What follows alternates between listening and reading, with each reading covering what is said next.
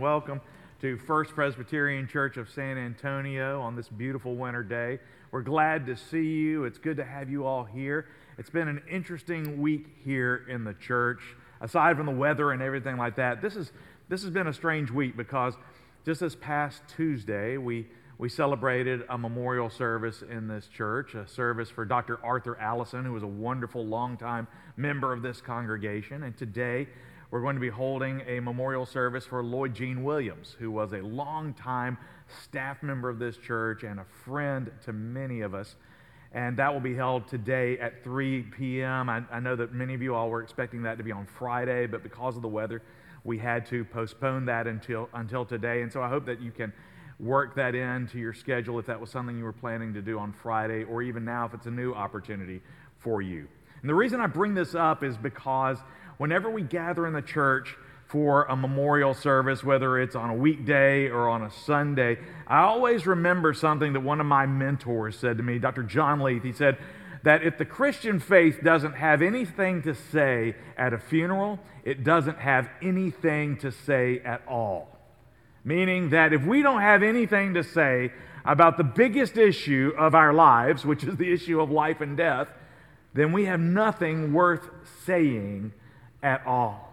And as I've thought about that, as I've thought about the context of this week, and I've thought about our passage for this week, I wanted us to really look at this passage and understand that, that the, the passage that we're about to read through that lens. Since the beginning of 2022, we've been studying the book of Hebrews. And today, as we think about those memorial services, and especially as we come to the Lord's table today, we're going to pause and reflect on what we've learned in the book of Hebrews so far. For our scripture reading today, let's go back to Hebrews chapter 2, beginning in verse 6 and reading through verse 10. Now, these are going to be familiar verses because we have already spent some time with them. But in chapter 2, beginning in verse 6, the author of Hebrews writes this It has been testified somewhere What is man that you are mindful of him, or the Son of Man that you care for him? You made him for a little while lower than the angels. You have crowned him with glory and honor, putting everything in subjection under his feet. Now, in putting everything in subjection to him, he left nothing outside his control. But at present, we do not yet see everything in subjection to him, but we see him who for a little while was made lower than the angels, namely Jesus, crowned with glory and honor because of the suffering of death so that by the grace of God he might taste death for everyone. For it was fitting that he, for whom and by whom all things exist, and bringing many sons to glory, should make the founder of their salvation perfect through suffering. The grass withers and the flower fades, but the word of our God endures forever. Let us pray. O oh Lord, your word is a lamp unto our feet and a light unto our path. We ask that today, O oh Lord, you would speak to us of unchanging things, of eternal things, amidst the many changing words of our generation. And may the words of my mouth and the meditations of our hearts be holy and acceptable to you, O Lord, our rock and our redeemer. For it is in the name of your Son, our Lord and Savior, Jesus Christ, and by the power of the Holy Spirit that we pray. Amen. Over the last few weeks, we have been emphasizing the supremacy of Jesus as it is presented to us in the book of Hebrews. He is the greatest. He is greater than the prophets. He is greater than the angels. He is greater even than Moses. He is the greatest of all times. In other words, he was more.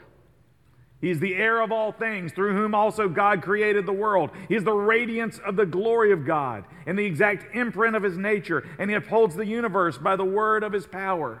We see everything in subjection to him, with nothing outside his control. He is superior to the prophets, he is superior to angels, he is superior to Moses, and he is God's own son. He is more. Jesus was more. But Hebrews also tells us that even though he was more, for our sake, he became less. But we see him for a, for a little while was made lower than the angels. Since therefore the children share in flesh and blood, he himself likewise partook of the same things, that is to say, flesh and blood. He himself has suffered when tempted, because he is able to keep uh, to help those who are being tempted. He endured suffering and death. And he was made like his brothers, that's us, in every respect. So he was more and he became less. But why did Jesus do this? Well, it tells us in verse 9. The author of Hebrews tells us in verse 9 and says, Jesus, crowned with glory and honor because of the suffering and death, he was crowned with glory and honor because of suffering and death, so that by the grace of God he might taste death for everyone. So that by the grace of God he might taste death for everyone. Now, why is this so important to, for the author of Hebrews? Why is this argument so important to make? Well, let's remember that the brothers and sisters to whom he was speaking were suffering for their faith. And I mean suffering like most of us will never have to suffer or never have suffered for our faith. They were suffering like people in Iran and Korea and China, places like that where they were truly suffering for their faith. They were enduring persecution. They had lost freedom and property. They knew what it means to be rejected by family and friends for Jesus' sake and to suffer for their faith. And they were asking, can we really trust Jesus? Can we really believe in him? Do we dare bet our lives on him? I mean, think about it. When your friends and your family turn their backs on you, and when people won't do business with you, and when the Romans or soldiers come knocking at your door, you start asking yourself, are we really better off following Jesus? And the plea of the author of Hebrews is don't give up. Don't, don't fall back. Don't lose heart. Jesus is worth it. He says, I know that the struggles right now are hard. And the pain of right now is real, and the temptations of this moment seem overwhelming. But whatever our suffering, whatever our temptations, whatever our compromises we feel we have to survive, we, have to, we feel we have to make to survive, we don't want to drift away from the truth and the promises of God. It's not time to abort. It's not time to reconsider. It's not time to compromise our faith. It's time to double down. And this whole book is about trust. It's about whom you should trust and why you should trust him. And that's a really important theme for us these days, too. Because these days, we don't know whom we can trust anymore. I mean, whom do you trust and why? Whom do you trust for morals and ethics, in matters of life and death, in moments of temptation, with your now, your right now, and your forever. I mean, do you trust the news? You trust the weatherman? We've been over that before. You trust schools or politicians or scientists or government agencies? Who do you trust? And the whole argument up to this point is that we must trust Jesus. And not just trust Him with the little things, but we must trust Him with our lives, even to the point of death. This is serious. Christianity is not just about a compromised lifestyle. The suffering we're talking about is not just about lost business opportunities or lost political influence or social standing. This is about life and death. And these people, they were scared to death. Is following Jesus really worth losing everything else? That is the existential question they were asking themselves. So I want to go back to one of the most important themes in this first movement of the book of Hebrews. Again, look at verse 9. Jesus, crowned with glory and honor because of the suffering of death, so that by the grace of God he might taste death for everyone. Why did Jesus taste death for everyone? The author of Hebrews tells us this. So that through death, listen to this, so that through death he might destroy the one who has the power of death, that is the devil. And listen to verse 15, and deliver all those who through fear of death were subject to lifelong slavery. Notice that Jesus did not just come to save us from death itself, but from the fear of death. When the author of Hebrews talks about the fear of death as being a lifelong slavery, what he means is that long before we die, even before we die, we are gripped by the fear of death. And through that fear, death itself has power over us.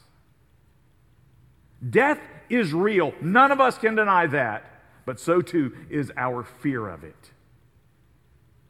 The fear of death is the sum of all of our other fears because it is ultimately the fear of loss.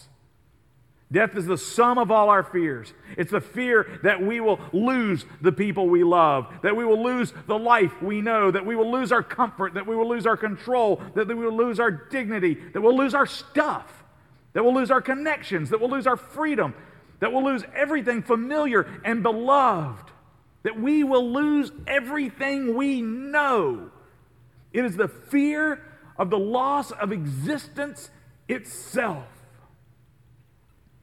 We are scared of losing all those things, and it scares us to death. In his great science fiction epic Dune, Frank Herbert declares that every fear is a little death. That added together, all of those little fears bring total obliteration. In other words, we do not die all at once. We die a little bit at a time. Death is the sum of all our fears. And if you don't think that's true, I want you to consider this. The fear of death affects our political opinions and our decisions, and it affects our personal relationships. It affects the way we spend, give, and save money. It affects the way we eat, how we exercise. It, it affects the risks that we're willing to tolerate when we travel. And in large part, it determines with whom we are willing to meet.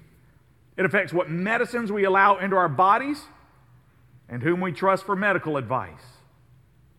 It affects whom we trust as leaders, even as babysitters, and all those who we allow into our circle of trust. And you know what? As 21st century people, our knowledge, our technology, our culture, our medicine, our energy, all of these things tempt us to believe that we've evolved to the point where we are in control. But disease still affects us.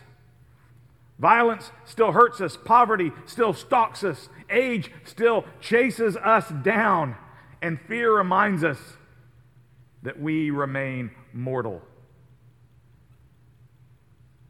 Death is the ultimate reminder that there are just some things that are too powerful for us.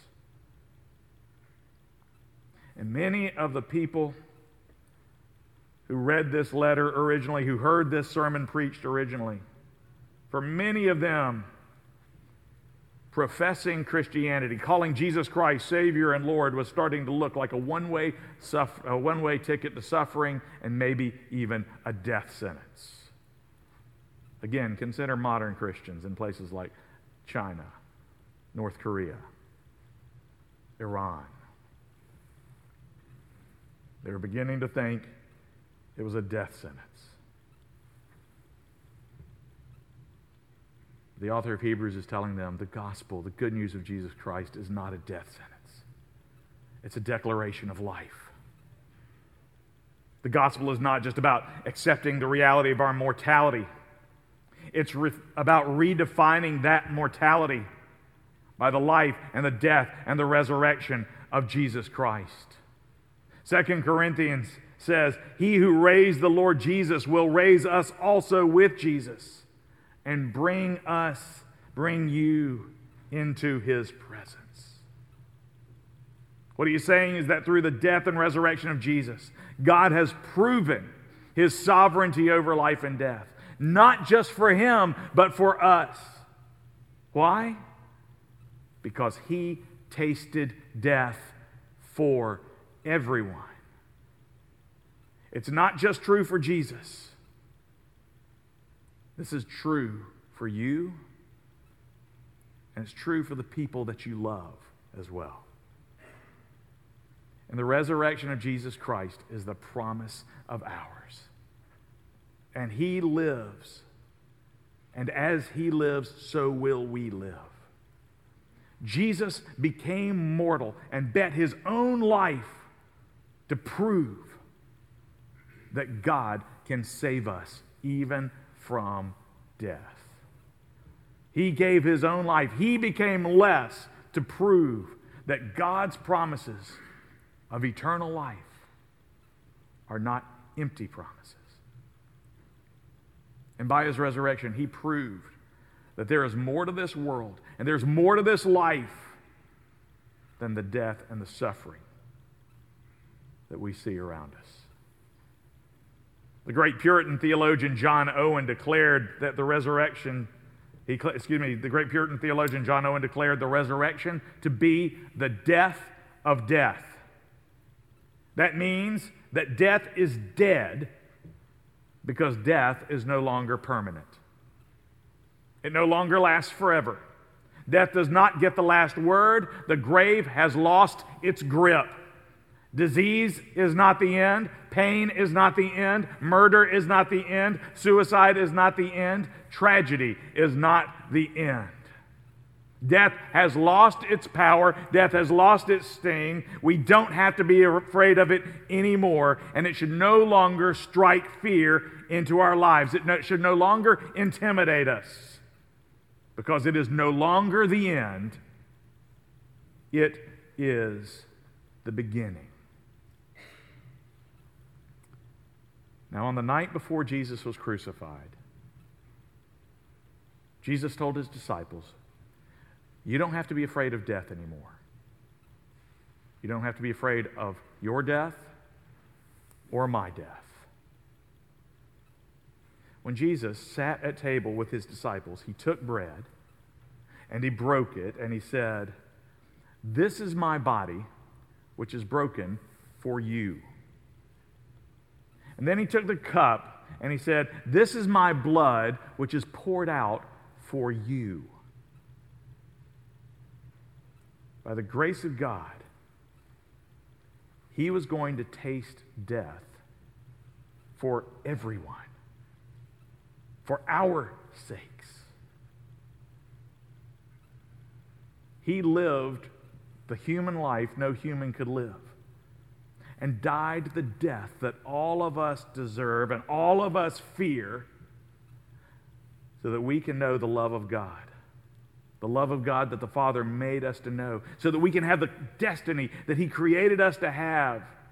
He paid the price for every lousy, selfish sin that we've ever committed and got what we deserve so that we can get what He deserves. Paul puts it this way in 2 Corinthians For our sake, He made Him to be sin who knew no sin, so that in Him we might become the righteousness of God. That is what he has done for you. That is what he has done for me. That is what he has done for us. And then he said, Take and eat, and do this in remembrance of me. This table is a reminder, a tangible, physical, real reminder of what Christ has really done for us. It is a reminder that his body was broken and his blood poured out to prove God's love for you and to prove that it is as real as the bread that you put into your mouth and the cup that you bring to your lips. He tasted death for everyone. The word taste is an interesting choice of words here, isn't it? There's a poetic symmetry here with the Lord's table and with the Psalms because the truth is that Jesus tasted death for everyone so that we can taste and see that the Lord is good. Blessed is the man who takes refuge in him. Psalm 34. When you come to the table, we come to taste and see that the Lord is good, that his steadfast love endures forever, because he tasted death for everyone. This table is our physical reminder that for a little while he was made lower than angels, that he himself t- suffered and was tempted, that he was made like his brothers in every respect, that he humbled himself by becoming obedient to the point of death, even death on the cross. And today, when you taste this bread, when you taste this cup, when you come to this table, remember what he has done for you. The Son of Man became less. He reduced himself to a broken and bloody body on the cross so that we could become more. He tasted death so that we could taste the depth of God's love for us and see the glory of his resurrection power and eternal life. He tasted death to set us free from the fear of death and all the little deaths that kill us a little bit every day and he tasted the bitterness of death and lived so that we would not be afraid and so that we would hold on and taste the sweetness of life in him. He tasted death so that we could taste and see that the Lord is good. You know, later this afternoon at 3 o'clock, we're going to gather again in the sanctuary to celebrate the life of Lloyd Jean Williams. Lloyd Jean was a longtime staff member of this church and a friend to many people in this room, ever longer than I knew her. You may know Lloyd Jean. You may have known her. You knew that she had serious health problems. She had serious problems in her family. She was essentially bound to a wheelchair the entire time that I know her or knew her. But you know, that's not how I'm going to remember her, or her problems, her physical challenges. That's not the way most people are going to remember her. What most people are going to remember is that no matter how hard things got in her life, if you asked her how she was doing, she would say, I am so blessed. Lloyd Jean's health was an obstacle for much of her life, as were several other things. But no matter what she might be faith, uh, facing, she trusted in her Lord and Savior Jesus Christ beyond the troubles of the moment. And because she trusted in Jesus, she wasn't afraid of dying. She was ready to get on with living. And that faith affected everything she did, and every conversation she had, and every revela- relationship that she enjoyed. And people ask me all the time, aren't funerals hard? Well, yes, they're hard because we hate losing the people we love. We miss them. But then you meet somebody like Lloyd Jean, who was so convicted that Jesus Christ had tasted death for everyone that all she could taste in her mouth was that the Lord is good and that his steadfast love endures forever. That's what she knew. And she embodied the words of our funeral liturgy that say that she lived as one prepared to die and died as one prepared to live. Jesus not only gave his life so that we would no longer fear death, he gave his life so that we would no longer fear living. especially living for Him. For our sakes, He became less so that we could become more. Would you pray with me? Lord our God, as we come to your table today, we remember that you are the one who gathers us, and it is in you that we live and move and have our being. So, Lord, help us to hear the words of your truth. Help us to set aside dying and to get on with living, especially living for you. We pray these things in Jesus' name. Amen.